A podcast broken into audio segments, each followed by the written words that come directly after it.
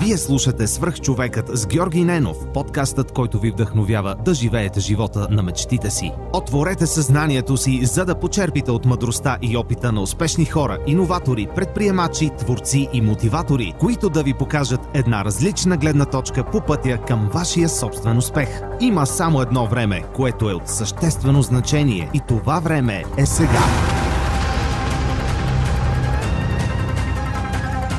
Здравейте! Вие слушате Свърх човека с Георги Ненов. Днес имам удоволствие да ви представя Ангел Лазаров, създател на NLP Институт.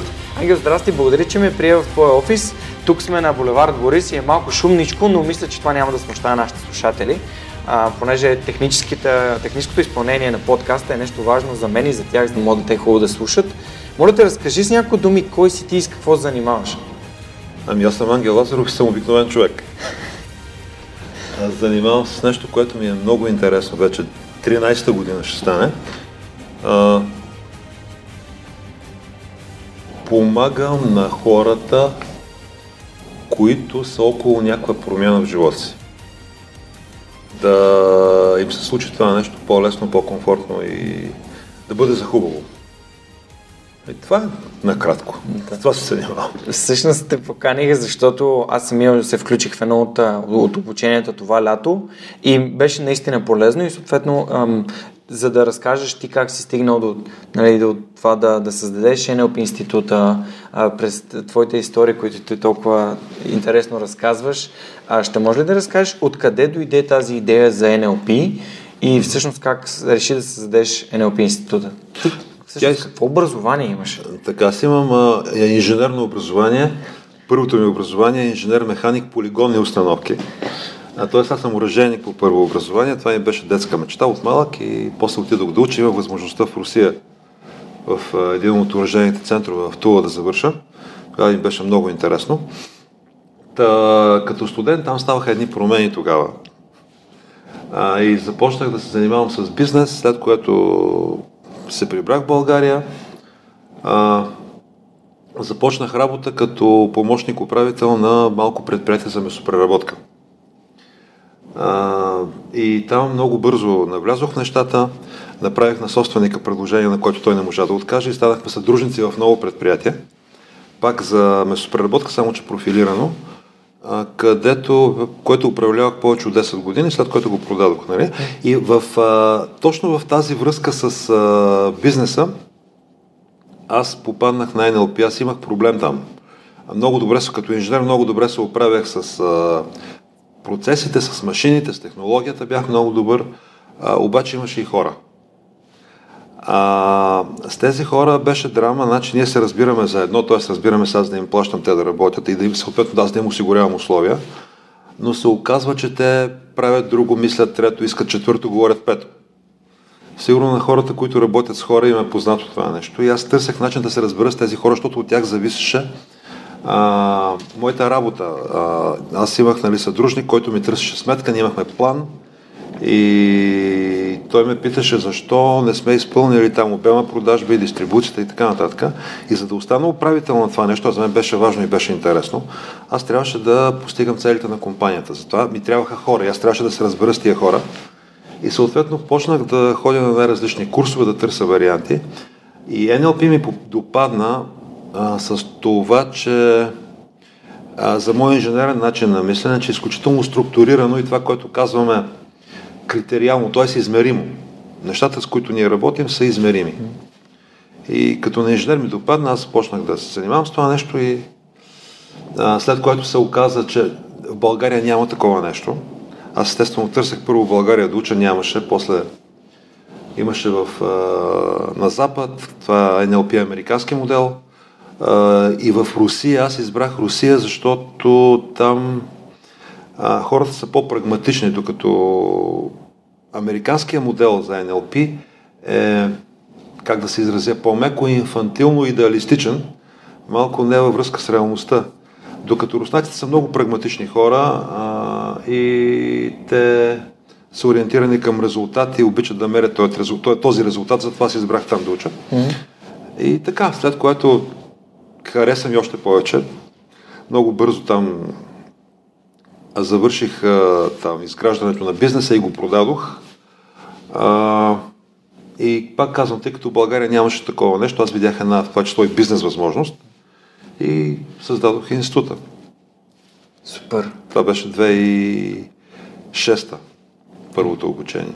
Първото нещо, което научих за NLP по време на лагера, който бяхме в Родопите, беше, че NLP не се интересува от въпроса защо, а от въпроса как.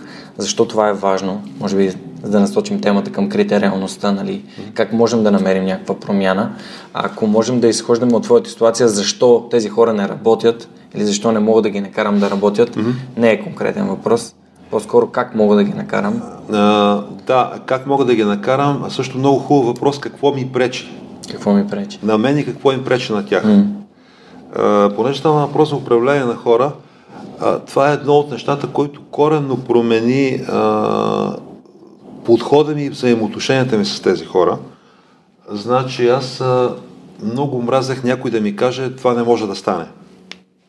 И аз имах такива майстори, хора с голям опит, които казваха, е, шеф, е, те това не може да стане. И аз ги уволнявах.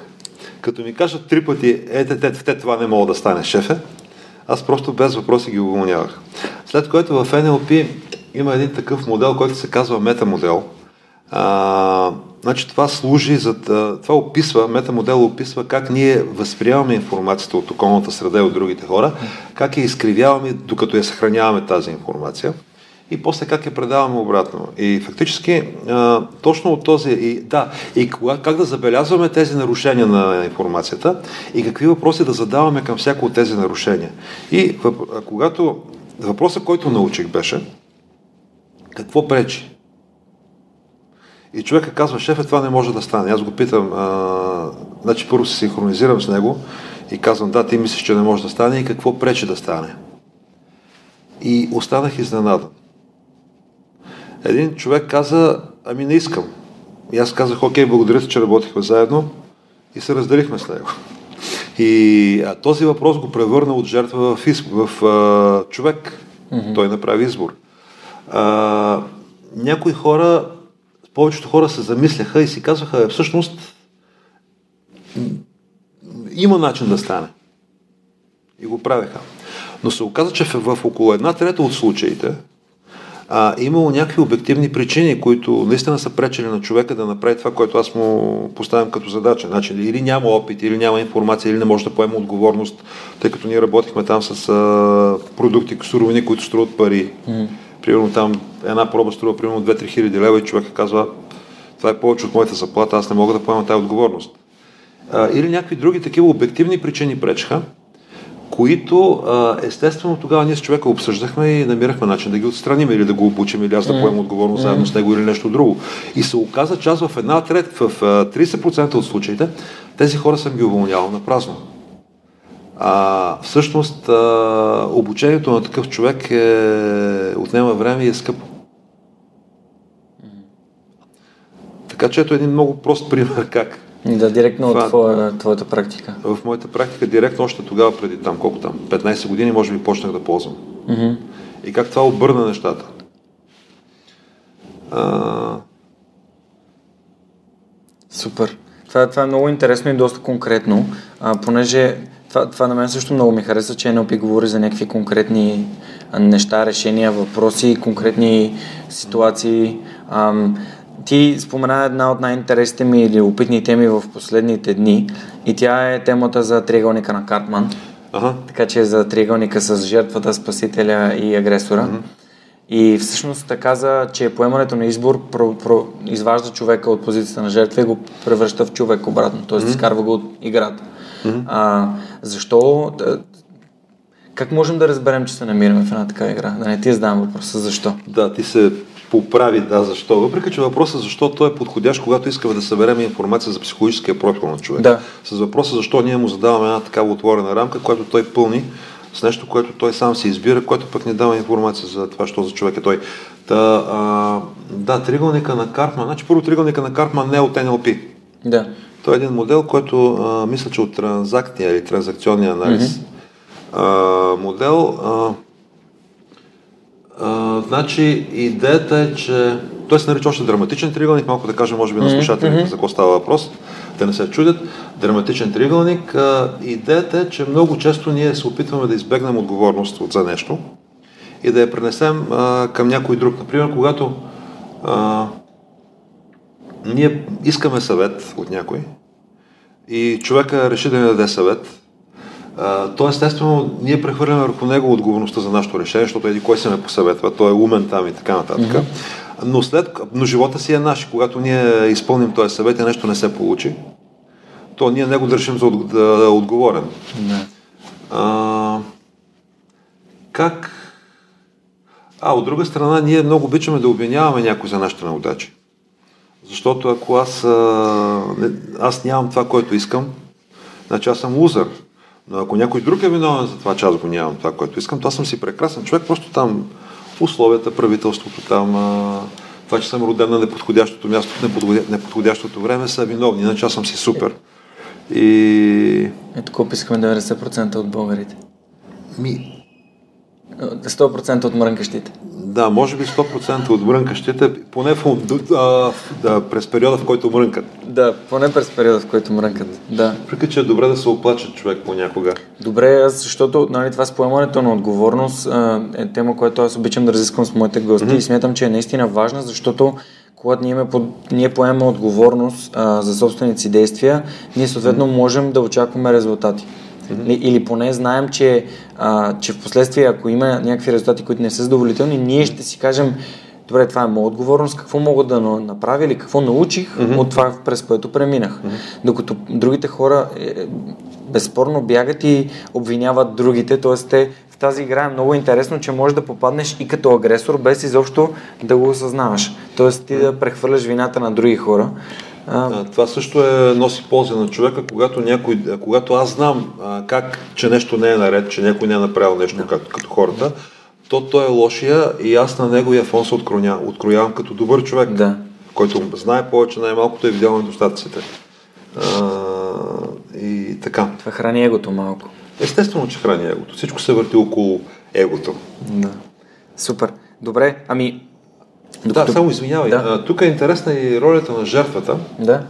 А, да, ясно е, че хората, на които някой им е виновен, а, по този начин, да, те...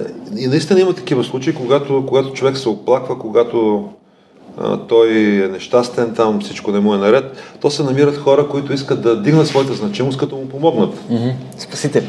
А, спасители, да. А, на мен ми се случва, да, и тогава те се чувстват значими от това, че mm. ето този е нещастен такъв, неуспешен, пък аз му помагам, значи аз съм повече от него. Пак става въпрос за егото. Мен ми се е случвало преди, аз правих такива грешки. Аз по, как се казва, не по природа, а по... По характер? Не, да, по характер може би до някъде бях mm. спасител. А, идва при мен клиент и казва, аз бях при там шестима психотерапевти и нито един от тях не можа да ми помогне. А, и те са, те са нищо не стават. Но ти си Ангел Лазаров, ти си, ти си занимаваш с NLP, NLP е велико нещо и ти си велик. И ти единствено можеш да ми помогнеш. Да, аз разбира се нямам пари да ти плащам, обаче когато ти ме излекуваш, аз ще разкажа на всички, там ще, ще отида в телевизията, в радиото и тогава всички ще разберат колко велик си ти. И аз съм се хващал два или три пъти на тази бъдица. И естествено аз ставам, тъй като човека не поема отговорност. И аз тогава, въпреки че го бях учил, не се сещах да му поставя точно граници. А между другото, плащането също е поемане на отговорност. Това е много важно. Много важно и за мен, да. А, така и човека идва и съответно аз му поставям някакви задачи, ние работим нещо, той не поема отговорност, не прави тези неща, които са необходими, за да се промени за да се излекува в кавички. Mm-hmm.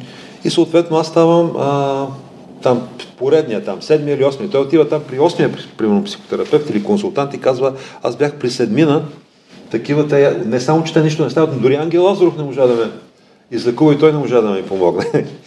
Тоест вече аз ставам жертвата, той е агресора по отношение на мене.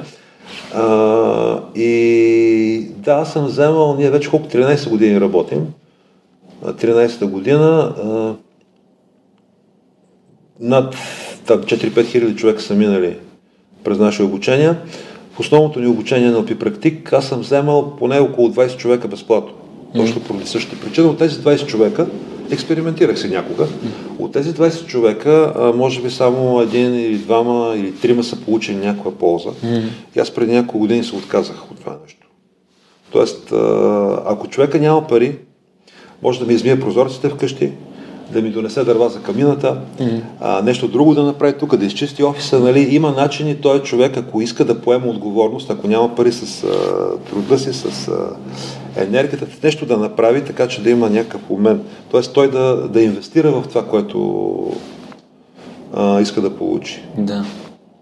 Супер. Ти много добре го каза. Това е нещо, което ми се набива в съзнанието доста от, а, от края на юли, когато бяхме а, на, NLP практик за 10 дни. Mm-hmm. Плащането е поемане на отговорност mm-hmm. и всъщност а, и аз а, даже имам много пресен пример. Имам без, безброй... Платил съм си нещо прекалено малко, 45 долара, такса за един сайт, където има много обучения. Ага. И познай колко тях съм изгледал. Ми, не а, знам. А, а е без, без, смисъл избора е без, безкрайно голям. Има mm-hmm. просто фантастичен набор от, от курсове там. Но, ам... Аз сега разбрах защо, всъщност ти ми каза защо аз не съм пуснал онлайн обучение. да, не си пуснал онлайн обучение, защото хората няма да поемат отговорност. Поне така, поне така излиза от това смисъл от хората, с които работиш. Ам, да отидеш някъде на място и да, да, да си в процеса и да си с други хора, според мен също много помага. Как влияе групата на, на обучението според теб? А, групата влияе последния начин. Да научиш а, NLP сам а, по интернет или по книжки и така нататък, е едно да, учиш, да, да се научиш да караш кола или да научиш някакво бойно изкуство там, примерно айкидо, карате, да научиш по книжки и по гледайки по интернет. Тоест на практика е невъзможно. Mm. А, групата е важна не само защото е забавно, защото се срещаш с интересни хора, защото много често на нашите курсове хората стават приятели, правят заедно бизнес, срещат се вече там. Има хора, които по 10 години вече там се срещат неформално. Има хора, които са оженили, даже са запознали тук. Така, но а, групата другите хора, тъй като при нас материал, чрез който ние се обучаваме, са реакциите на другите хора. Тъй като хората са различни, и за да се научиш нещо да правиш, то трябва да работи с там, с 5, с 6, с 10, с 20 различни хора. Едно, един и същи модел трябва да го тестваш, да видиш, че той работи. Една комуникационна техника, например. И тогава вече ти си спокоен и сигурен и то става автоматично и ти я ползваш навсякъде. Супер. Една от, една от най-важните мисли, което аз съм си записал в листата с записки е, че комуникацията е създаване на стоеност. И а, всъщност комуникацията създава стоеност. Нали? Това е, лежи в основата на NLP, добра комуникация, добро общуване, разбиране на другия. Да четеш неговите реакции, неговото поведение, а, него, да следиш за нивото на гласа му.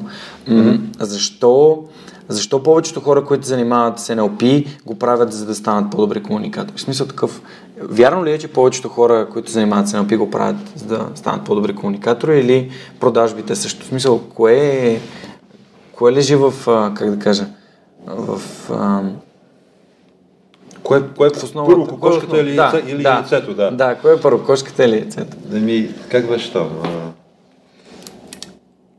А, кокошка може от всякъде да долети.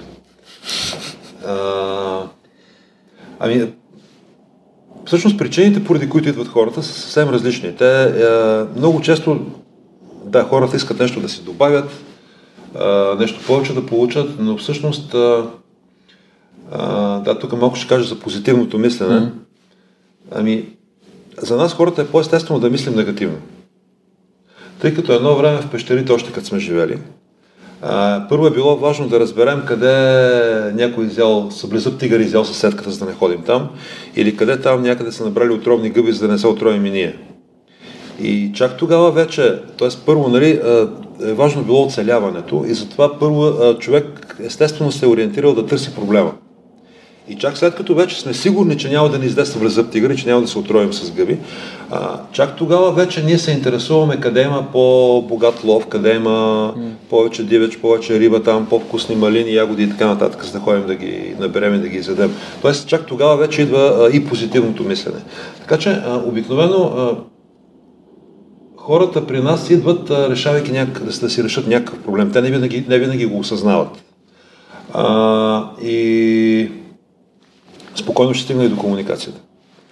А, така, и обикновено те идват, когато са около някаква промяна. Mm.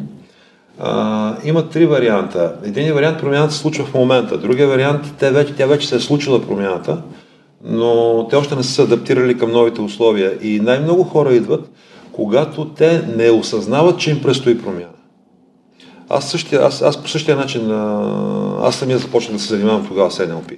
Вече бизнеса беше се развил така достатъчно, а, беше ми доста много неща, всичко бях научил за този бизнес и някакси последствие, гледайки назад, разбирам, че съм усещал някакви ограничения в този бизнес, който се занимавах. И съм усещал, че нещо ще се промени, но точно но не съм знал какво. Така че хората изпитват едно такова състояние, когато а, вече а, чувстват, че са малко изчерпани по отношение на това, което се занимават до момента. А, или пък се случва нещо, а, някакъв лек дискомфорт, такова, леко напрежение, лек, а, а, как да се изрази, усещат а, тревожност лека дори. Mm-hmm. И почват да търсят нещо ново. И а, повечето хора са такива, когато идват при нас. И фактически от една страна на тях им трябва по-добре да комуникират със себе си. Да могат тези процеси, които стават в тяхното подсъзнание, те да ги осъзнават и да ги управляват. А, много да си изяснят какво искат. Какво не ги устроя в това, което са правили до сега. Как да минат през тази промяна, така че да се добавят още неща. Не да се лутат и да... Защото така или иначе хората минават през промяната, живота ги принуждава, съжаление, много често те са тревожни, те изпитват дискомфорт, те го правят за сметка на друга област от живота си и така нататък. А, но когато човек се разбере със себе си, ето, ето тук вече идва комуникацията със себе си, как да разбирам по-добре себе си, как да комуникирам по-ясно със себе си, така че да се мотивирам и да съм наясно. А, от една страна. От друга страна, естествено, когато хората искат да растат, в бизнеса, обикновено в кариерата, но и в личния живот. Там а, при нас идват хора, които са около някаква промяна там с, а, в интимния партньор.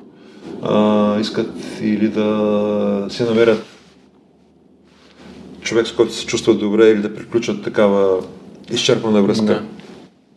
А, децата, те порастват на различните етапи от... А, а първо имаше по едно време една такава група майки, които след а, бременността и майчеството. След родина депресия. Е, да. Чак депресия, да, не, не нали, на границата да, на това нещо. Понякога са идвали и им беше нужно на тези хора да се отново да, да поемат на някъде. И ние успешно им помагахме. Тоест, те сами, ние им помогнахме, те сами да си помагат. Тук има такава гледна точка. Сега ще отида там, не само на НЛП, нали, при психотерапевт, там при психолог, и той ще ми направи нещо и аз ще се оправя. Не, всъщност Магич... това е пак... И в фитнеса го има. А, Магическото хапче. Да. Ще взема тази добавка и аз ще отслабна и всичко ще е наред. Да. Да, и това е много сериозен бизнес, между другото. В смисъл, не е сериозен, на, на доста пари изкарват хората от това нещо. Да. Всъщност, а, истината е, че ние помагаме на хората, те сами да си помогнат. Та, да се върнем към другата област, когато а, на човек му е необходимо да се разбере с другите хора. Да, да също идват много, много често хора, които са растат в кариерата. Току-що са станали от изпълнители, са станали ръководители. Ай сега имаме една IT компания, която ние обучавахме преди години менеджерите. някои от тях продължиха да учат при нас и те постоянно пращат хора, които са нови менеджери, току-що назначени.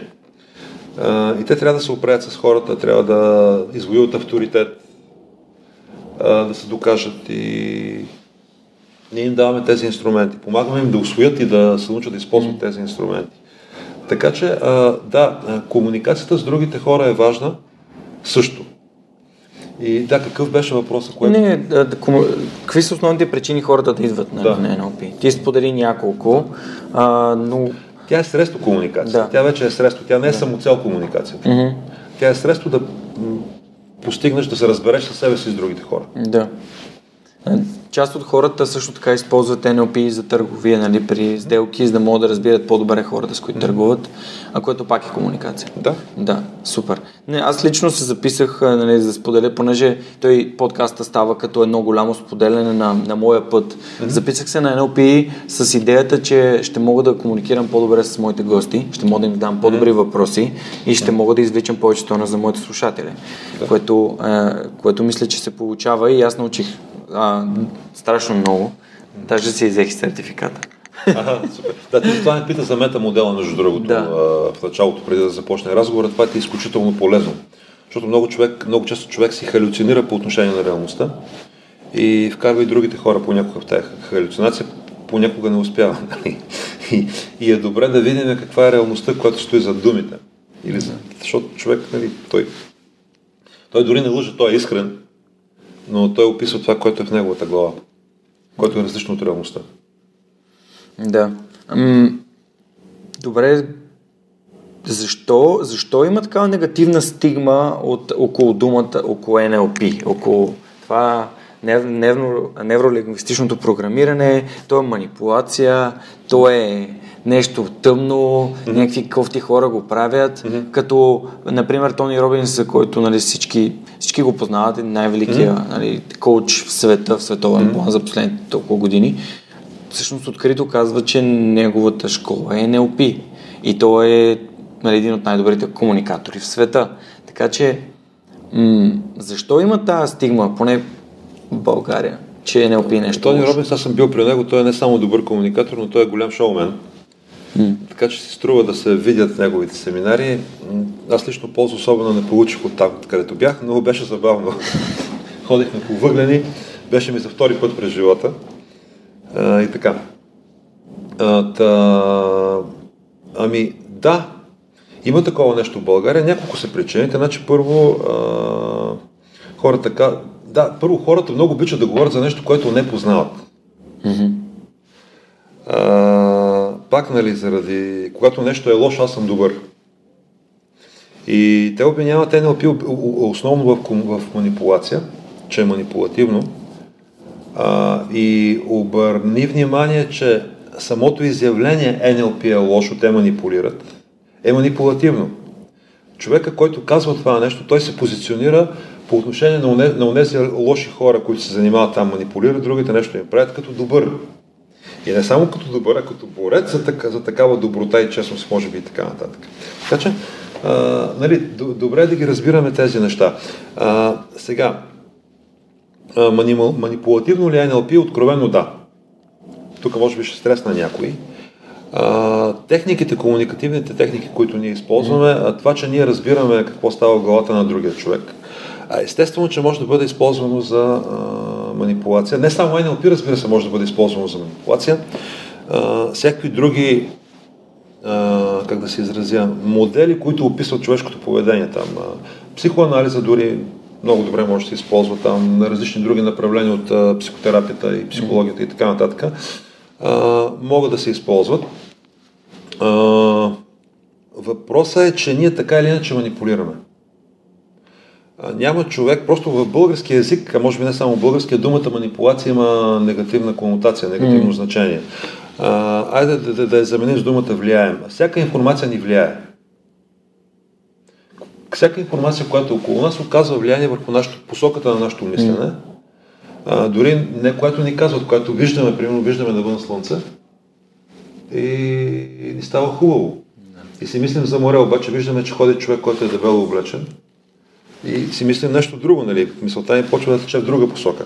Така че, а, от една страна. От друга страна, няма а, жив човек на Земята, който да не иска да получи от другите хора това, което е важно за него. Така че а, и хората постоянно манипулират. Най- без да го осъзнават дори mm. това нещо. Най-простият начин е вменяването на вина. А, има малко по малко простия начини. А, на мен любимото ми е когато някой се сърди, че не сме му дали това, което той иска. Но той не ни е казал. И се цупи, и тропа с крак даже, но пак а, мълчи и не казва. Но и ние сме длъжни да го прочетем мислите и да... Това пак е игра. Да, естествено. А, има хора, които са агресивни, които там се карат. Това също е начин за манипулация. Има много начини за манипулация. Mm. А, въпросът е, че хората, които а, ги правят тези неща, повечето хора те не го осъзнават. И те са свободни пред себе си, като че ли са честни. Нали? Аз нищо тук такова не правя. А, сега, разликата между тези хора и хората, които учат при нас, е, че тези, които учат при нас, много добре знаят какво правят. и те вече знаят, че имат избор да манипулират или да не манипулират. И обикновено те избират да не манипулират. Mm-hmm. Защото знаят какво правят. Знаят какви са последствията от манипулацията. Ние ги учим и те, те, те се сещат, че в живота им се е случвало това нещо. Има пет последствия от манипулацията. Първо, човек винаги разбира, че, че е изманипулиран. А, а, и то, че вие сте го направили. Второ, а, той а, намразва или там, ако не намразва, има силно негативно отношение към манипулатора. Трето, а, много често разказва на колко там човека, недоволният клиент около 20 човека се оплаква. А, четвърто, а, или гледа да ви го върне, има и такива хора, но има и мъдри хора, които разбират, че войната е скъпо нещо. А, и въпреки това, ако се случи така, живота се обърне, че ти зависиш от този човек, който вече си изманипулирал, то е ясно той, той какво решение ще вземе, не в твоя полза, ясно. Mm. Така. И, и петото е, че никога повече не работиш с този човек. А съвременният бизнес поне е организиран, е, се, се основава вече на дългосрочни взаимоотношения. Това време с вземи парите и бягаш там, там от преди 20 години мина вече. Така че човек може да го излъжем само веднъж. С малки изключения, разбира се. А, така че а, това, което правим ние, че ние помагаме на хората да поемат отговорност. А, за това, което правят, за, за начина по който комуникират. А, също така, ние им помагаме да разберат много често преди, преди другия човек от какво има нужда другия човек. Защото да, там клиента, ние казваме клиента, това е термин, събеседника, партньора по комуникация, а, той го усеща, но не винаги може да го изрази. Специално в бизнеса, а ние помагаме на, учим, помагаме на нашите хора те да разберат преди другия човек какво е важно за него и да се съобразяват, когато му предлагат нещо, дали той ще получи това, което той иска. Така че това е горе-долу нашия подход. Иначе манипулацията винаги съществува. Просто хората, които казват... А, друг, другата причина, между другото, поради която хората казват NLP там е нещо лошо, е понеже изисква някакъв ресурс да го научиш NLP. А, тоест NLP като модел е много просто, то е изключително просто, но а, за да почнеш да го практикуваш, да почнеш да виждаш поведението на другите хора и собственото, трябва да тренираш. То е точно малко като нещо тип, аз не бих искал да кажа точно бойни изкуства, но като някакъв навик, който трябва да го направиш няколко пъти, там 5-6 пъти, за да свикнеш да го правиш и тогава вече започваш да виждаш всички тези неща, за които ги пиша в книгите. А ако просто не си го тренирал това нещо, си мислиш, че са глупости, понеже нямаш навика да го виждаш. Така че това е другата причина, тъй като се изисква някаква инвестиция, на хората им е по-лесно, без да правят тази инвестиция, да квалифицират нещо. Така че аз горещо препоръчвам, елате и вижте. Ние правим доста такива отворени, в това число и безплатни неща хората могат да дойдат да се запознаят и да се зададат въпросите. И аз бих препоръчал също, защото нали, не можеш да се съдиш за нещо без да си го пробвал, поне да видиш дали mm-hmm. отговаря на теб. А, между другото, за да подкрепя твоята, нали, това, което mm-hmm. що каза за влиянието, mm-hmm. по-скоро влияние, ако а, как да печелим приятели и влияем на другите, се каже как да печелим приятели и манипулираме другите, дали ще да има толкова голям успех? Ами, а, интересно е, че да, има такива книги. Аз а, бях попаднал на такава книга Манипулирано правилно. А, между другото, книжката не е много добра. Даже по-скоро не бих определил като добра. А, така че, може би хората ще да си купуват тази книга, но нямаше да казват на другите, че си, че си я купуват. Да. Нали? Така, и това да. е съвсем естествено. А, ние имаме такъв, а, то, то е може би такъв еволюционно придобит инстинкт да покажем, да даваме социално очаквани отговори.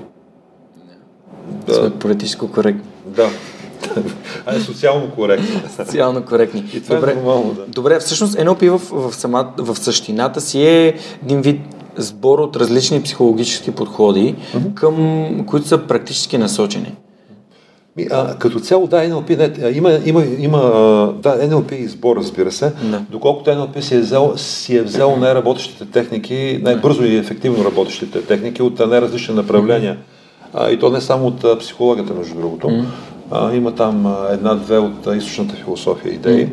А, но цялото това е обединено около е, така определена философия има такива базови презумпции в NLP, които пак не са от NLP. Примерно има такава презумпция или аксиома, по друг начин казано, че а, а, наблюдателя определя, формира системата даже, или определя системата ми. Това е от Айнштайн, доколкото си спомням. Нали, те не са нови тези идеи. Mm.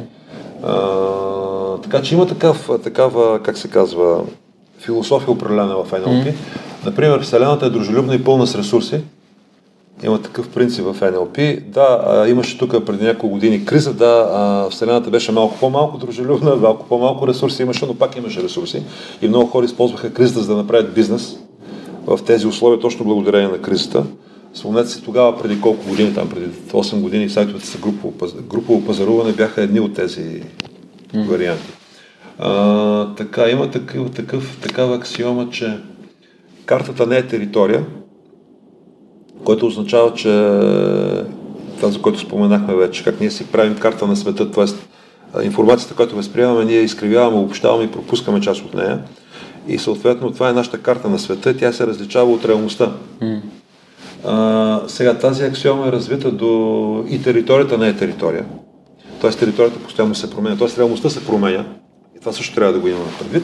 Нали, има там а, доста такива интересни неща в Едно от, едно от най-важните и смятам, че би било полезно за всички, пък всъщност е фундаментално е а, така наречения договор.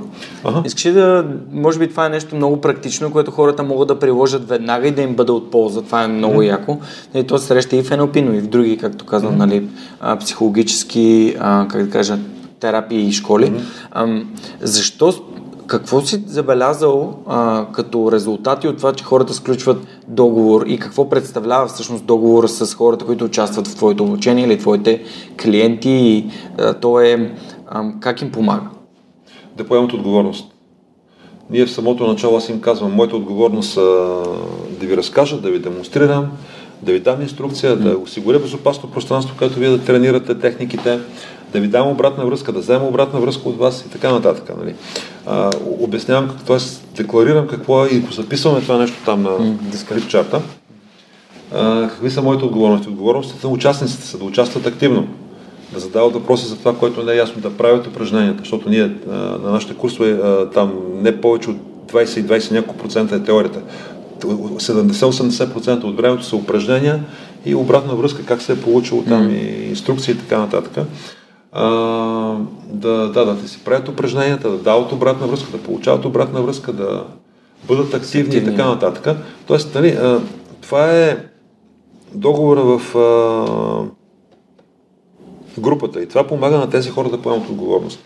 А, тук е много по-интересно обаче в личните взаимоотношения, където ние формално едва ли правим договор.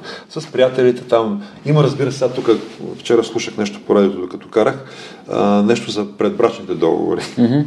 Те може би уреждат финансовите взаимоотношения, но аз не знам колко пъти ще правим секси, а, кой какво ще готви и така нататък, дали там се пише. А, добре по някакъв начин ние да се оговаряме с а, хората, с които общуваме за някакви неща. Там, в зависимост от контекста, ако ще а, се забавляваме заедно да се оговорим кой за какво отговаря там. Нали, така че после да не... Защото когато няма долу, когато не е ясно, това може да, разбира се, това не е формално, това не е по начина, по който аз ви разказах току-що, а, но е добре да сме наясно да, или най-малкото да изговорим своите очаквания. Да. Нали, да не очакваме другия човек да ни прочете мислите. Така че е важно да ги изговорим спокойно тези очаквания и а, човека, който е относително зрял, той е окей okay да каже пък какво той очаква, без да се обижда. Разбирайки, че всъщност, освен мен, има и други форми на живот, които са различни от мен. Имат различни желания. Имат различни желания. И вече зрялото решение, когато ние там един направи някакви... Ако нали, искаме да сме заедно, независимо дали приятели, там връзка, бизнес, един прави някакви компромиси, другия прави някакви компромиси, срещаме някъде по средата и решаваме, че това противоречи на някакви мои там базови интереси, ценности, принципи и по-добре да прекратим тези взаимоотношения още, още, взаимоотношения още в началото, отколкото а, да загубим много време, емоции и нерви. Това много често се случва в а, началото на връзките. Започваме връзка с някакъв човек, интересно ни е, хубаво ни е, има емоция и в един момент той ни показва, поставя някакво условие. И добре да си дадем сметка. Много често идва разбирането, че от една страна, ако аз направя този компромис, а, то той противоречи на моите принципи. Първо, аз ще се чувствам зле. Второ, другия човек няма да ме уважава, че аз съм направил този компромис. И което също ще промени отношението му към него. И, а, но е много трудно да вземем решение да прекратим връзката веднага.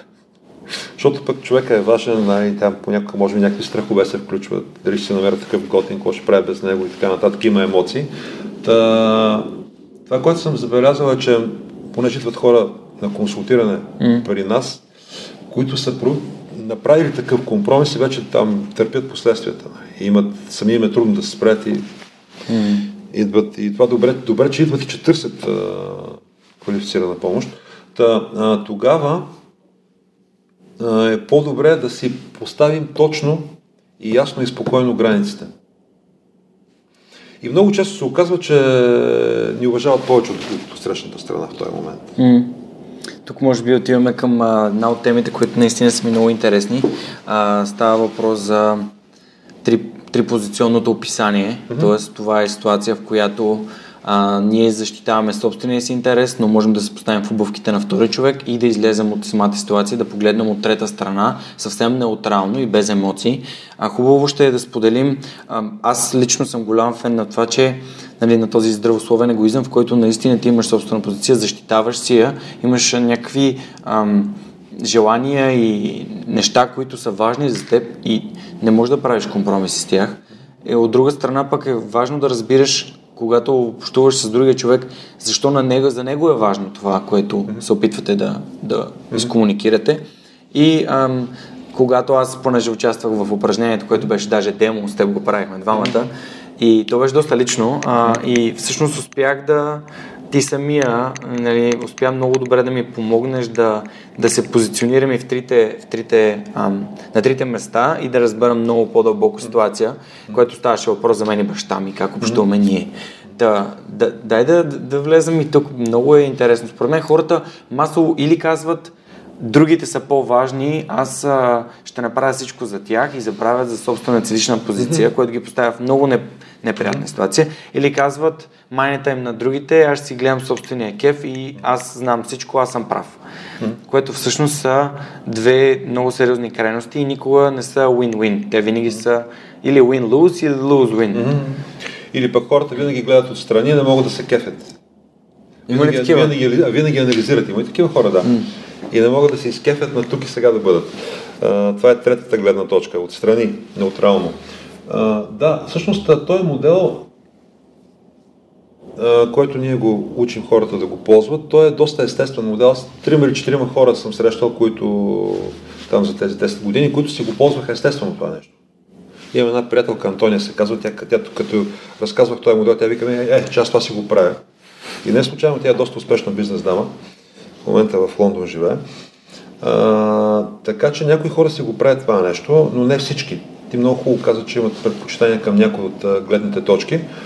Да, много е важно всяка ситуация, когато има конфликт, разбира се, или когато имаме нещо, някакво неразбиране, което е едно и също, да погледнем през от трите позиции. Първо, какво е важно за мен, как за мен изглежда тази ситуация, какво искам аз. Второ, какво иска другия човек. Това е обикновено най-трудно. Защото ние обикновено имаме конфликт, той човек прави нещо, някакви неща, които предизвикват в тази дискомфорт, болка, разочарование. А има един такъв вид, че когато седнеш върху таралеж, задникът ти не мисли как се чувства таралежа, но идеята е ние да не сме задници. И въпреки там болката да успеем да, може би първо да погледнем отстрани, чак тогава да се поставим на мястото на другия човек, да видим какво е важно за него. А, един другия човек никога не мисли за себе си лошо, аз съм гад, аз искам да го прецакам, той аз не знам си какво искам да обикновено хората мислят в повечето случаи позитивно за себе си. Така че да видим какво иска другия човек, какво е важно за него. Много често той също изпитва някакъв дискомфорт или болка, който стои зад, зад такова някакво агресивно или някакво друго mm. а, крайно поведение. И да, и да погледнем отстрани неутрално ситуацията. Да изключим емоциите. Когато изключим емоциите, това е момента, в който може да намерим решение, нови идеи. А, пак казвам, не винаги е лесно това нещо, то, точно, защото, защото точно а, това трябва да направим, когато имаме конфликт, а когато имаме конфликт има негативни емоции. И това пак трябва да е добре да го изтренираме, да се научим, но може да пробвате. И тогава вече, минавайки през тези, от тези поне три гледни точки, поглеждайки ситуацията, много често, почти винаги, пак казвам, не винаги, но почти винаги е възможно да намерим вариант да дадем на другия човек това, което искам. Mm. И в замяна да получим това, което за нас е важно. А, разбира се, имал, имал съм и няколко случая там в тези, тези там 13-та година вече, когато това не се е случвало, просто там моя клиент е разбирал, че неговия там опонент или там дразнител или там таралеж, на който е седнал, а, има други интереси, те няма начин как да намерят общи интереси. И тогава просто той е намирал друг начин да си реализира а, нуждите. Моят клиент. Да се откажеш пак е избор. Не, да, не става, не работи. Да, има цяла група от хора, които им е трудно, тъй като са хапят, им е трудно да пуснат а, това, което са захапали. Много е важно да умееш да... да аз, да мен, на мен самия беше трудно това нещо.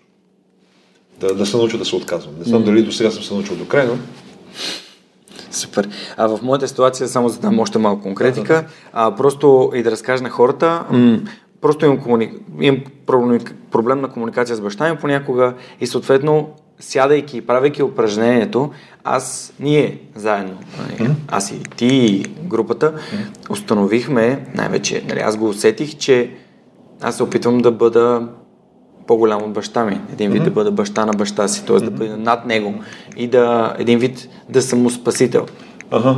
Което а, нали, веднага ми изясни какво точно се случва mm-hmm. и защо нали, не можем да, да общуваме така, както аз искам и ми беше супер полезно, така че... Как, как се промениха? Ами, сега като знам, че ако, ако направя нещо такова, той ще го приеме или ще го разбере по този начин, аз много внимавам как, как му отправям посланията, нали? когато той има нужда да... Случка. Оня ден трябваше, когато бяхме на барбекюто и се видяхме с цялата група, mm-hmm. трябваше да посрещна брат ми от летището, отивам вкъщи, взимам колата му, защото нали, моята я продадох и му казвам, нали, взимам колата и той не може да вземеш колата. Нали, брат ти до вечера пристига, викам, няма проблем, аз ще го взема. Ага. И, и това реши абсолютно. В смисъл, как обикновено това ескалира. В смисъл, това е първо. Uh. Директният конфликт, след това води до следващата някаква много голяма ескалация. Mm. Просто беше, аз просто знаех по какъв начин, какво да му кажа, защо е важно за него и така да не му се налагам а, да не влизаме в ком, допълнителна конфронтация и той ме прие. В смисъл директно. И, тук ти си направил избора да не му се вържиш, на прост език да. казано. Да. Тоест той, той е тръгнал агресивно, нали, как така, ще вземеш колата, брат, нали, не може. И ти си, ти си му дал точно това, което той иска. Да. Аз ще го взема, да. Така че помага ми определено, мисля, че ми помага. А също така е хубаво да кажем, понеже мисля, че доста голяма част от разговора отиде за, за самото NLP и за а, част от нещата, които наистина са важни, че когато ние идваме там и mm-hmm. се казва, че трябва да поема отговорност за това, което правим. Нали? Ние поемаме отговорност за тази комуникация. Защото mm-hmm. а, м- не е поощряване на ходи, манипулира и използва. И ми е, mm-hmm. виж, трябва да знаеш, че това трябва да поемеш отговорност, за да работиш с хората или да комуникираш с хората mm-hmm. по този начин. И хората трябва сами да вземат това решение за себе си. Ние не можем да сме им падари. Ти не можеш да, да си им падари, да кажеш, а, ти си, а, ти стана Дарт Вейдер, нали сега, тук трябва да те, да те обезглавим, че използваш една техника за лоши неща. Да. А, както и интернет може да се използва за лоши неща, както и барута е измислен. Аз предлагам да не се оправдаваме повече. Не се оправдаваме. да, оправдаването, между другото, мислих да стигнем от там. А, е. а, дай с две думи само да кажем за оправдаването. А, те ти е харесва, те на всички Еми, аз винаги се оправдавам. На всички им харесва тази техника. Ами, а, трябва, да, между обяснението и оправдаване, оправданието. А, тук ще влезем в една тема, която аз съм изследвал, която не е от НЛП, за ранга в групата. Има такава наука, която се казва етология. Има такъв а, а, човек, Конрад, Конрад Лоренц, който за такива разработки в областта на етологията получава Нобелова премия миналия век. А, той следва поведението на животните, които, те имат, които имат стадна организация. Каквато организация имаме и ние. И в тези групи има ранг. И един от признаците на ранг, на висок ранг е а, при хората е, че те не обясняват поведението си. Така че оправданието, да, то е нормално. Ние от малки сме се научили, а, защото ни хващат за ухото и ни питат, кажи сега защо направи така. И ние сме забелязали, че като измислим нещо там, кажем, ами той защо щупи стъклото, например, Пешо ме бута, И там този, който ни дърпа ухото, казва, аха, значи Пешо е лош. Пак триъгълника на Карпман, нали, за който си говорим. А, днес и тогава не се разминава евентуално. Бягаме от вина. Да, бягам от вина, да. И а, да, като обясним колко ние сме нещастни и колко трудно ни е било и не сме можели нищо друго да направим, наши взема да ни съжалят и няма да ни бият, да ни наказват, там да ни се случи и живота няма да ни наказва. Нали? Така че това е инстинкт, който не е инстинкт, а условен рефлекс по-скоро, който mm. ние сме си изработили, а, който е губена на време и, и Непродуктивен. Не, много често непродуктивно, да. Представете си, че сте издънали проект, много голям проект на шефа. Mm. И отивате и почвате да му обяснявате, че найди кой сте поставили задача, пак той не е изпълнил, че условията са се променили, че mm. нещо друго е станало и вие затова сте издънили проекта, който да кажем му е загубил 1 милион.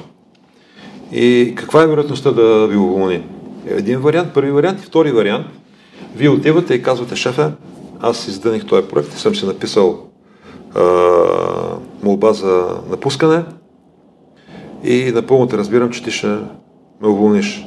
Но ако ме оставиш да работя, аз ще направя всичко възможно не само да поправя щетите от тази издънка, но и да допринеса там за развитието, за печалбата на компанията и тия неща, които са важни за компанията и за шефа.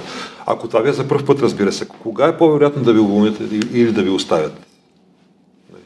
Не е нужно да обясняваш там кой какво е направил, какво е сгрешил там, как се, се променили условията на пазара, как конкуренцията е настъпила или нещо друго. Така че винаги поемането на отговорност, да, оправданието защо? Защото оправдавам се, означава аз изнасям отговорността извън себе си. Mm. Разбира се, а, има си граници това нещо. Имах една позната, а, която се прибира късно къщи yeah. и мъжа и притеснения пита къде беше. Но така агресивно я пита. И тя казва там, където ми беше много хубаво, ако продължаваш да ме питаш по този начин, ще се върна. нали, това е малко прекалено, разбира се. Ако нещо наистина се е случило, добре е да кажем къде сме били. Mm. С а, хората, за които сме важни, които, които са, а, сме им важни. Mm. Но нали пак е пример как. Yeah. Супер. Добре, до сега за тези а, над 10 години колко mm. обучения сте провели? Ами, ние малко бъркахме сметките. Основният курс NLP практик, мисля, че 35 или 6 wow. вече път ще го правим сега. Mm октомври месец започва поредната а, сесия. Плюс, а, чек са, 7 или 8 пъти в а, летен вариант сме го правили това mm-hmm. нещо. А, освен това имаме много други курсове, които сме правили такива тематични, най-различни, като почнеш от как да разбираме, че ни лъжат, по-скоро как да разбираме, че ни казват истината и да се обграждаме с такива хора а, до такива курсове за езика на тялото на лидера и там най-различни. А, някакъв по-интересен курс. А, имам, разбира се, и други хора, които водят. Имаме курс за това как да използваме гласа си така, че... Аз съм се записал на този курс, между А, супер. Тя е много готина, весела се казва дамата, която го води. Тя е актриса. Mm. И това са техники от, основно от Витис, от театъра. Не само от Витис, от театъра техники. А, така имаме как да влияе на другия по-курс. Води го една друга дама, пикъп, която, е, която е не, не, не, това не е. Смисъл, пикъп всъщност е пак някакви техники за... А, пикъп ние нямаме. Имахме преди. А, имахме отделна организация, която се занимаваше с взаимоотношенията между мъжа и жената. Имахме да. там един младеж, който а, водеше такива курсове. Не в нашия институт, да. в друго място. Наш приятел, той при нас беше учил, после се фокусира в тази област. Ага. Но той там а, после се ожени, а, роди му се дете и загуби интерес. Просто човека беше тогава на 20 няколко години и дойде при нас да пак някаква промяна се случваше, mm. значи на, на 20 години какви, какви, какви неща решава човек. Отделен от родителите, там той... Гаджета? И гаджета, да. Той беше имал само едно гаджето тогава. След което, значи, да, пикъп, ако някому е интересно, това, а, тъй като смисъла на NLP е а, как да разберем какво става в главата на човек, наблюдавайки го и ако искаме да си вземем неговия модел на поведение. И доколко си спомням, това нещо е преди около там, 30 години, може би, NLP е на около 40-45 години. Mm-hmm. А, преди около 30, по, и, и там повече години, някакви хора там в а, Штатите а, решават да използват това нещо от NLP, свалянето на модели, mm-hmm за да опишат моделите на поведението на хора, които са успешни с противоположния пол, т.е. на мъже, които са успешни с жените. Mm. Те ги наблюдават, изследват ги, правят, правят, правят интервюта и създават модел, който тогава те го наричат пикап. Mm-hmm. И това си, си получава нещо съвсем а, отделно направление, което а, съвсем отделно от NLP се развива. Да. То само в началото ползва някакви неща от NLP. Да. А, това, което е хубаво, че много програмисти, които, които идват при нас, те, част от тях, значи при програмистите е много интересно, защото техният начин на мислене, аз много добре ги разбирам, защото аз също съм инженер, инженерният начин на мислене, той помага да мислиш в схеми, да си добър инженер, добър програмист, но малко трудно се разбира с хората, което води до неудовлетворение. И програмистите, те, пък използвайки своя начин инженерен на мислене, търсят начин да си подобрят отношенията, в частност с, противоположния пол. И тогава попадат на пикап, а там има NLP и те после идват при, при нас на NLP. Това е горе-долу пътя на, на програмиста. На, на програмиста. Един от начините. Да, другите, да, има други, разбира се, които пак използват а, тази възможност за структуриран подход mm-hmm. към разбирането на човешкото поведение, да. за да се разберат с хората. Някъде около 20-30% от хората, които идват при нас, са IT специалисти. Mm-hmm. Супер. Добре, ами дай да, да споделим а, как хората могат да се, да се запишат а, на, на, на вашето обучение или не знам ти а, какво... Сега октомври ще правите NLP практика. Аз го изкарах, не изкарах го на този летния курс. Ага. Тук имате и за в София уикендите. А, значи курса се казва NLP практик. Mm-hmm. Стана ясно, че 35 час пъти сме го провеждали вече за тези 10 години. А, казахме за смисъла на курса е как да а, се научим да наблюдаваме другите хора mm.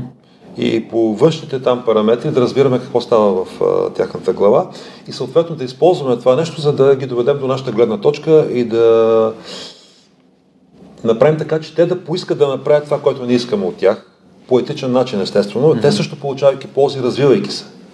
От една страна, от друга страна, а, да разберем по-добре себе си, така че да може да комуникираме по-добре с себе си да а, ни е комфортно, докато постигаме целите си, справяме с някакви трудни жизнени ситуации. Това се случва чрез различни упражнения, там а, ролеви игри, а, които са забавни, интересни, весели, има задачки, тук има движение. А, и така, а, курса е 5 уикенда в рамките на 5 месеца. Тоест той започва, мисля, че на 13 октомври, мисля, че беше 13-14 октомври е първият уикенд, а, завършва януари месец, не помня точно кога завършва. Януари, а, като а, това, което е интересно, че курса завършва с сертификация, а, което представлява консултантска сесия с непознат човек. Тоест, нашите студенти, ти беше в летния формат, за съжаление не беше там. А, там имаме в летния формат недостатъка му е, че малко трудно може да, да, да намерим хора, с които да ги консултираме, докато ние имаме такъв модел тук в София. А, правим така, че да има хора, с които да бъдат клиенти. И това, което хората първоначално не могат да повярват, че за 11 дни те се научават да работят в режим на консултант. И има много случаи, когато имаме такава консултация, тя, понеже ние вземаме после обратна връзка от клиентите, mm-hmm. преди да дадем диплома на хората, mm-hmm. А, това корено променя живота на тези хора понякога. Значи два вида консултиране или бизнес консултиране, т.е. човек има някаква бизнес задачка, или психологическо консултиране, както например в този случай има някакъв конфликт с някакъв човек или а, в това число някакви страхове има или там mm. някаква несигурност и му помагаме да преодолеят това нещо, имаме такива техники. А, да, някои техники, които работят с психосоматични заболявания, в това число учим на края на курса там, като кръвно, имахме няколко човек, които са си решили проблемите с високо кръвно, mm. това е психосоматика, с кожни заболявания. Имаме около 7-8 дами, които са забременели, които са имали проблеми с забременяване за тези 10 години, са си решили този проблем, защото mm. те са били здрави, те бяха здрави тия жени, а, просто нещо в главата имаше, което да трябваше да се преподредят, за да се случи това нещо. А между аз си реших фобията с кучетата. С едното да, упражнението, да, не знам дали се радвам, че да. Да. Когато ти до, до, до, доведе от някъде една немска овчарка на барбекюто и се оказа, че тази техника е сработила супер mm-hmm. и сега даже бях на гости в най-добрата ми приятелка, влязох от тях, тя има един а, Кане Корсо има едно огромно uh-huh. куче, колкото тая маса и аз влизам такъв и тя да го прибера ли? И аз не и минавам и си го галя и тя какво се е случило с теб. така че определено тази техника наистина, между е една от най, а, наистина най-полезните, защото цял живот живее с този страх. А, да, супер, много се радвам. Ето, понякога има полза от нашите курсове. а, така, и да, това, някои от техниките изглеждат като магия, между другото, а, защото буквално в рамките на 2-3 секунди, не, да кажем не 2-3 секунди, в рамките на 4-5 минути там и се променят такива неща корено, пренареждат се невронни връзки, те всъщност имат обяснение. Тук ти каза, че аз съм казал, че NLP не се занимава с въпроса защо, а, а с въпроса как. Аз а, много добре разбирам, че хората имат нужда да знаят и защо понякога обяснявам там. Mm-hmm. Защо и как точно работят, работят тези mm-hmm. техники. Има си логично обяснение за тези неща. Така, а, пет уикенда по два дни. Изключително интересно и забавно с много интересни хора и самишленици. Ги тренираме тези неща. А, това нещо има цена. Mm-hmm. А, те могат да я погледнат на сайта хората, nlp.bg е сайта. А, за твоите слушатели искам да направя подарък. Значи в момента, даже чакай, аз даже ще отворя. Mm-hmm. Ако изчакат секунда, а, цената е вече за късно записване. Mm-hmm. Така, NLP практик, управление и влияние. А, сега ще им направим голям подарък. Значи в момента цената има два варианта на плащане. А, при плащане на цялата сума е 1440 лева, а при плащане на части е 1690. Mm-hmm. Това е актуалната цена в момента. За твоите слушатели искам да дам цената за рано записване, което беше. Тоест, тя става 1180 лева за, за, за цялата, цялата сума, да. или 1390 на части. Вау, супер. Така, Ема. и още един подарък. А, кога ще го излъчиш това? На 2 октомври. На 2 октомври. Другия вторник. Другия вторник. Го. Да. Така, значи на хората, които вземат решение, значи вторник, на втори, трети, четвърти, пети, до пети. Добре. Хората, които пуснат заявка чрез сайта до 5 mm. октомври, допълнително още 100 лева. От wow. тези пари, които. от цената за равно записване, независимо от варианта, който ще изберат. Супер. А, така. А, някакъв код трябва да, да напишат Superhuman, добре? Superhuman. Това е да. кода, който моите слушатели ползват за отстъпка на книги в Озон 10% и в Locus Publishing 20% от издателството. Mm-hmm. Така че това е промокода, който и аз налагам. Окей, okay, с кода Superhuman. Superhuman е една дума. Да, това, това да, даже не е толкова важно в случая. А, има там поле за коментар в а, формата за заявка на сайта. Просто да напишат, напишете тази дума да. и съответно ще ви използвате тези условия. До 5 октомври. Допълнително октомври, допълнително още 100 лева. Супер. А, ами много яко благодаря. Надявам се, че някой ще се възползва и да му поискаме обратна връзка, нали? като се възползва, какво е научил, какво му е било полезно, ще се радваме. другото, да, за да завършим нещо, което аз ще си взема сега от тая вашата последната група, която mm-hmm. беше летния практик. Mm-hmm. А, ти спомена за барбекюто. А, то се получи съвсем спонтанно това нещо. Тя групата беше около 15 човека в Пампорово. На барбекюто бяхме около 12, 11, 12, mm. нали така. И съвсем спонтанно се получи така, че всеки разказа от а, тези хора какво се е, това число е ясно между другото, какво се е променило в живота им след този курс. А, нещо, което мисля да въведа задължително, там няколко месеца след курса, да събирам групата mm. и те да си дадат тази обратна връзка. А, така че аз благодаря на, на групата, която не беше. Да. А между другото, само да ти кажа, че а, това би било бонус, че ако хората запишат сега на практика и се сертифицират mm-hmm. на практика, mm-hmm. лятото да. ще отидем на мастер в Помпоро. Да. Ето. И, и, и аз ще бъда там, защото а. аз съм си предплатил вече mm-hmm. самия курс от плащането е поемане на отговорност, както ти каза. Така че и част от групата, която сега присъства, каза, че ще присъства, така че можем да направим една дори, ако трябва по-голяма група и да си направим NLP Master, който наистина да е 10 дена забавен и полезен и практичен. И това ми е най- най-любимия формат, там заедно всичките пещери, барбекюта, там каньон на водопадите и всички забавления, които вървят освен обучението с хора, готини хора са мишленици. Да, хотел беше фантастичен, между другото. Бяхме в а, Перелик. Перелик, Перелик, да. Перелик беше наистина вау. Мен много ми хареса. И разбира се и компанията. Супер. Добре, ами тогава ще знам два последни въпроса и да приключим интервюто за днес. А, Давай. кое, има ли урок, който си научил в, а, по време на развиването ти на NLP института, който ти е бил, може би, много ценен и важен и би искал да споделиш някакъв урок, някаква трудност, през която си преминал и нещо, което си научил? Значи много уроци. Това беше едно такова голямо израстване за мен. Mm. Тоест две неща ще, ще споделя. Първо, а, това, значи, това, което аз се занимавам, е управление на лидерството. Тоест има тук едни хора, които а, много често те трябва да излязат извън зоната си на комфорт. И когато аз съм човека, който ги кара да го правят това нещо, те естествено своите съпротиви ги отнасят към мен. И аз трябва по някакъв начин хем да ги оставя доволни, да ги накарам, но, и да ги накарам да работят. И се появяват така наречени трудни клиенти. Това е от, mm. тъй като ние имаме и курс за треньори. И това съм го учил на треньорския курс, но едно е да го учиш, друго е да го преживееш. И фактически трудните клиенти, аз това го знаех на теория, но трябваше на практика да го усетя, mm. че те всъщност са си нормални хора, просто на мен са ми трудни. Тоест просто са ми трудни на мен. Mm-hmm. И това, че аз реагирам емоционално на определен тип хора, означава, че аз имам някакъв такъв проблем в себе си, който ме кара да реагирам емоционално точно на тези хора. И това беше една, една голяма школа, нали, когато аз виждах, че имам човек, на който се, се връзвам на прост език казано, аз си давах сметка, аха, тук има нещо в мен, което аз трябва да отработя и почвах да го търся и да се да си го отработвам. Да. Така че благодарност на всички мои трудни клиенти тези там 13-12 години цели. А, другото нещо, което ми се случи, беше а, ще има ли време, не знам, нещо много разтърсващо.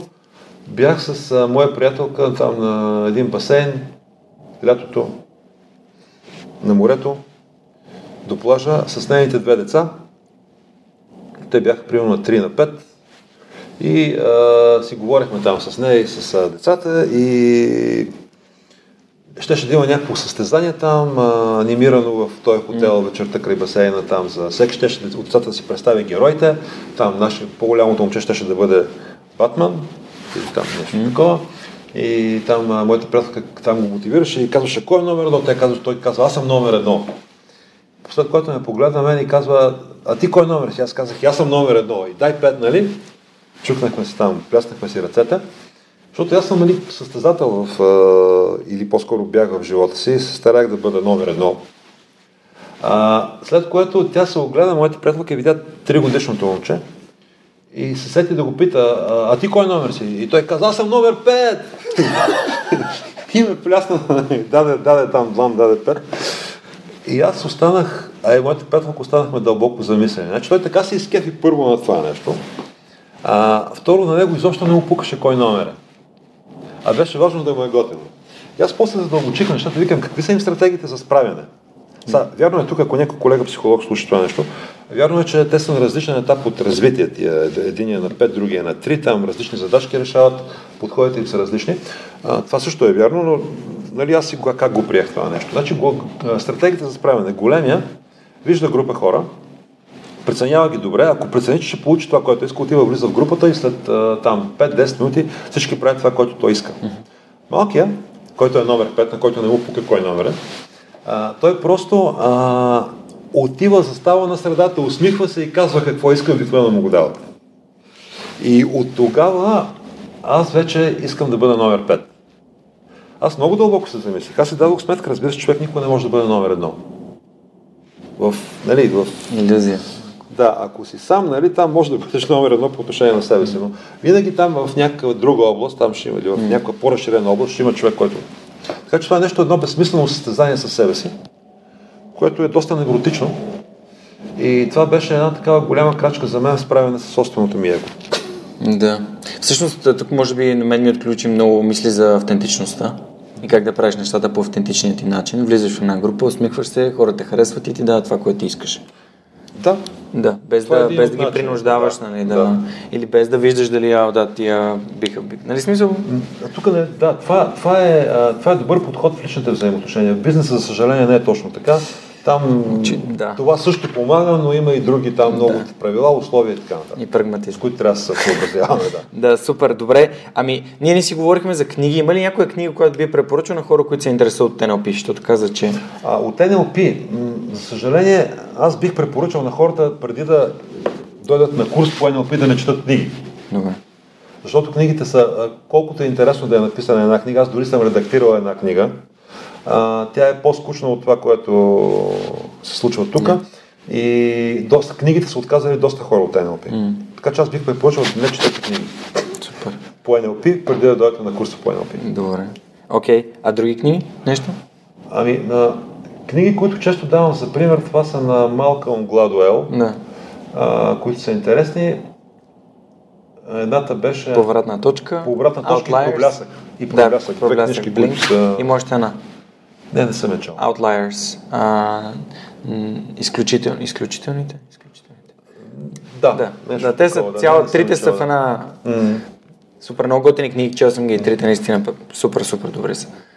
Супер, Глад- Гладо е много интересен и ам, той е една от причините, поради които записваме подкаста винаги аудио, защото там има една история за как една ам, пианистка свири зад а, един параван в Мюнхенската филхармония, когато не приемат жени. Аха. И всъщност тя стига до последния рунд и там я вижда, че жена и казва, да ти удари си как, напусни тук, това не е за жени. Това. Сериозно. помня, да. Да, и всъщност а, това е, което аз не искам хората да, да виждат в подкаста. Не, нямам нужда те да виждат мен и моите гости, имам нужда да чуват това, което ние си говорим това, което е важно. А, така че и оттам съм си взел нещо. Супер. Много добър, много, много добър а, пример даде. А, също така, а, последният ми въпрос е, ако можеш да се върнеш назад към себе си, към 18 годишната версия на Ангел, какво би си казал? Каква информация би си дал? А, към 18 годишната версия. А, че не е нужно да чакам толкова дълго и да си запиша на курс по NLP. Аз, между другото, много се радвам, когато идват... А... Защото аз, между другото, на 18 години бях доста ненаясно със себе си, сега си давам сметка, то може би е нормално това нещо. Кой ли е И С бил? удоволствие, много се радвам, когато виждам хора, такива млади хора, идвали са хора на почти 17 години, 16-17 години, най- значи най-малко. Т.е. трябва да са поне пълнолетни, за да дойдат при нас на обучение. И много се радвам за тях, защото това е един много такъв прекрасен и много силен старт. Да, една осъзнатост. Той имаше, виждаш в групата, в която бяхме, имаше хора, които са, на, които са по-възрастни, които са по-млади. Толкова рано да започнеш да търсиш пътища, в които да подобряваш собствените си ограничения и да се развиваш, смятам, че е супер. А, намирам го наистина за полезно. И сега искам само да споделя за, да ти благодаря за това, че се включи в подкаста. Благодаря за, за отстъпките, които даде на слушателите. Аз благодаря на теб, че ме покани. Беше наистина Това ти вдъхновяващо. даде обратна връзка, че са ти се случили такива полезни и хубави неща. Да, много, много хубави неща ми се случиха след а, практика, затова се и записах за мастър. А, сега искам да благодаря на всички хора, които подкрепят а, свърхчовека в Patreon. Това са моите дарители. А, хора, благодаря ви. Няма този път да е поименно, защото съм малко кът с времето и бързам да свърша толкова много неща. Както знаете, записах се в Software Digital да уча и имам време да уча, имам време да свърша доста неща. Така че благодаря на всички. Хора, без вас нямаше да бъде възможно това, което правя да продължава. А, този епизод е специален за това, че на втори ще се излъчи, на, до пети имате възможност да се запишете на NLP практик в NLP институт. Моят призив е да го направите и а, като видите колко полезно ще ви се отрази, съответно да дадете обратна връзка и да се видим на мастер. Задължително обратна връзка. Да. Благодаря ви, това беше всичко от нас за тази седмица. Ако ви имате предложения за гости или идеи за въпроси, или просто искате да свържете с мен, пишете ми на личния профил или на Facebook групата, или ми изпратете имейл на georgi.superhumanpodcast.net. До скоро и вярвайте в себе си, за да може да постигате резултатите, които искате. Чао, чао!